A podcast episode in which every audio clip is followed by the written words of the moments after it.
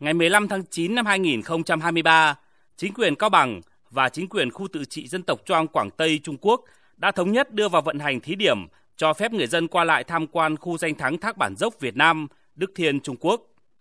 Sau gần 3 tháng, đã có gần 7.200 lượt du khách Việt Nam, Trung Quốc qua lại khu cảnh quan hai phía. Bà Nguyễn Thị Hải Nam, công ty cổ phần lữ hành quốc tế Việt Nam đánh giá, mô hình hợp tác này có thể xem là bước đột phá trong quan hệ giữa hai địa phương của Việt Nam và Trung Quốc, tạo thêm những cơ hội cho phát triển du lịch của cả hai bên. Tôi cảm nhận là cái sản phẩm này thì đem lại một cái điểm nhấn mới à, cho tỉnh Cao Bằng. Khi mà cái lối mở này được thí điểm thì khách Trung Quốc họ sẽ à, bước đầu tiếp cận cái du lịch Cao Bằng. Và thứ hai sau này sẽ có rất nhiều các cái nhà đầu tư họ sẽ quan tâm đến việc phát triển đầu tư du lịch cũng như là đầu tư phát triển thương mại rồi sản xuất tại Cao Bằng. Đánh giá về tiềm năng hợp tác, phát triển giữa hai bên, bà Hoàng Văn Hương, Cục trưởng Cục Văn hóa Du lịch, Thể thao và Truyền hình huyện Đại Tân, Quảng Tây, Trung Quốc cho rằng Trung Quốc, ờ, Quảng Xi và Việt Nam Cao Bình, 两省之间有很多在经济 Quảng Tây, Trung Quốc và Cao Bằng Việt Nam có nhiều tiềm năng hợp tác trong lĩnh vực du lịch văn hóa cũng như kinh tế. Việc vận hành thí điểm du lịch qua biên giới Trung Việt là một mô hình mới chưa có tiền lệ, tạo ra phương thức hợp tác giao lưu văn hóa, du lịch của hai khu tỉnh Quảng Tây, Cao Bằng. Với tư cách là ngành quản lý du lịch, chúng tôi sẽ tiếp tục tăng cường tuyên truyền về khu hợp tác, đồng thời không ngừng đem lại những trải nghiệm tốt hơn cho du khách hai bên trong thời gian tới. Cùng với du lịch, Cao Bằng cũng đã có những bước tiến trong sản xuất nông lâm nghiệp hướng tới thị trường tỷ dân, đặc biệt là tận dụng các cửa khẩu, lối mở đang có tại hầu khắp các huyện của tỉnh. Hiện nay, Cao Bằng bước đầu đã có cây thạch đen, sản phẩm từ gỗ rừng trồng, trúc xào xuất sang thị trường nước bạn. Ông Nguyễn Thái Hà, Giám đốc Sở Nông nghiệp và Phát triển Nông thôn Cao Bằng cho hay, địa phương đã xác định một số loại cây trồng vật nuôi là thế mạnh để tập trung phát triển hướng tới xuất khẩu như nguyên liệu thuốc lá, thạch đen, hạt rẻ trùng khánh, quả lê vàng bản địa hay các loại cây lâm nghiệp đa mục đích như quế, hồi, maca. Đặc biệt, phát triển chăn nuôi trâu, lợn phục vụ cho xuất khẩu cũng là hướng đi đầy tiềm năng phù hợp với điều kiện của tỉnh thì chúng tôi cũng đang kêu gọi là các doanh nghiệp quan tâm xây dựng các cái chuỗi giá trị mà Cao Bằng có lợi thế đó là các cái cây trồng vật nuôi. Cái việc phát triển các cái sản phẩm theo hình thức chuỗi giá trị thì gắn giữa người sản xuất với người tiêu thụ thì đảm bảo cái tính ổn định à, trong cái sản xuất nông sản hàng hóa của người dân. Đồng thời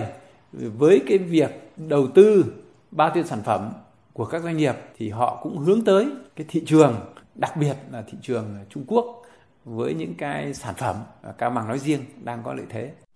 Nhằm phát huy lợi thế đường biên hơn 330 km với Quảng Tây Trung Quốc, khi dịch COVID-19 tạm lắng, Cao Bằng đã có nhiều hoạt động tích cực trong đối ngoại qua biên giới, trong đó có việc đầu tư, hoàn thiện và đưa vào sử dụng khu liên hợp cửa khẩu Sóc Giang, huyện Hà Quảng, nối lại hoạt động xuất nhập cảnh tại các cửa khẩu Sóc Giang, Tà Lùng. Tại cuộc gặp giữa lãnh đạo tỉnh Cao Bằng và Quảng Tây tháng 11 vừa qua, hai bên thống nhất sẽ cùng báo cáo cấp trên và hoàn thiện thủ tục để mở, nâng cấp cặp cửa khẩu Lý Vạn Việt Nam, Thạc Long Trung Quốc và hoàn thiện thủ tục nâng cấp cặp cửa khẩu này lên cửa khẩu quốc tế. Hoàn thiện các thủ tục để mở cửa khẩu song phương Pò Peo Việt Nam, Nhạc Vu Trung Quốc, Hạ Lang Việt Nam, Khoa Giáp Trung Quốc. Hai bên cũng thống nhất hoàn thiện các thủ tục để đưa cửa khẩu Tà Lùng 2 của Việt Nam, Thủy khẩu Trung Quốc vào vận hành chính thức và hoàn thiện thủ tục để xây dựng một số đường chuyên dụng vận chuyển hàng hóa tại một số cửa khẩu khác. Đặc biệt, dự kiến trong tháng 12 này, Cao Bằng và Quảng Tây tổ chức nâng cấp cặp cửa khẩu Trà Lĩnh Việt Nam, Long Bang Trung Quốc trở thành cửa khẩu quốc tế. Sự kiện này không chỉ khẳng định sự phát triển mối quan hệ hai bên mà còn mở ra bước phát triển mới cho kinh tế biên mậu Cao Bằng. Nhất là khi tuyến đường cao tốc Đồng Đăng Trà Lĩnh chuẩn bị được khởi công sẽ có điểm kết nối tại cửa khẩu này giúp Cao Bằng trở thành điểm trung chuyển hàng hóa quan trọng trên tuyến giao thương quốc tế. Ông Lý Quốc Khánh, Phó trưởng ban quản lý khu kinh tế cửa khẩu Cao Bằng cho biết. Đối với cầu Trà lĩnh thì tỉnh cũng xác định nó sẽ là một điểm trung chuyển, một nơi kết nối giữa các hành lang kinh tế giữa Hà Nội, Hải Phòng, Việt Nam qua Trà lĩnh và là kết nối với cái vùng Tây Nam của Trung Quốc rất là phát triển. Vậy chúng tôi cũng đang xác định là sẽ tập trung đầu tư hạ tầng và kết nối các loại hạ tầng để làm sao trong thời gian tới sẽ tạo cái điều kiện thông quan nhanh nhất cho việc xuất khẩu hàng hóa.